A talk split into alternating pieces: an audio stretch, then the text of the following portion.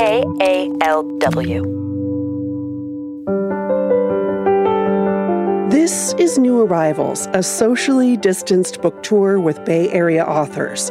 I'm Lisa Morehouse.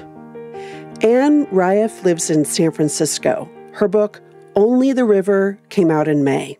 This book is the story of two families, one Jewish refugees and the other Nicaraguan, whose lives intersect over the course of the 20th century and into the present.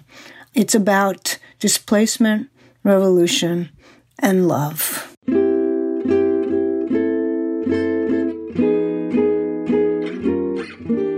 Put your hand in the river. It's warm. Can you smell it? Pepa said now.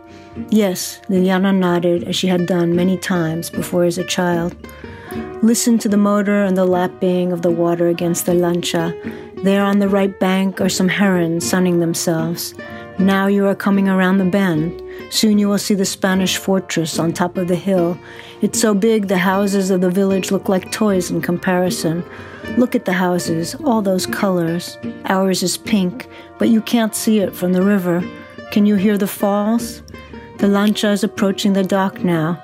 There is Don Solano's shop, and there's the church. Don't take your hand out of the river, not until you're there, not until the lancha has pulled into the dock and the driver cuts the motor. Sleep, she said. You are safe now, Pepa whispered as she did when they were children. Sleep.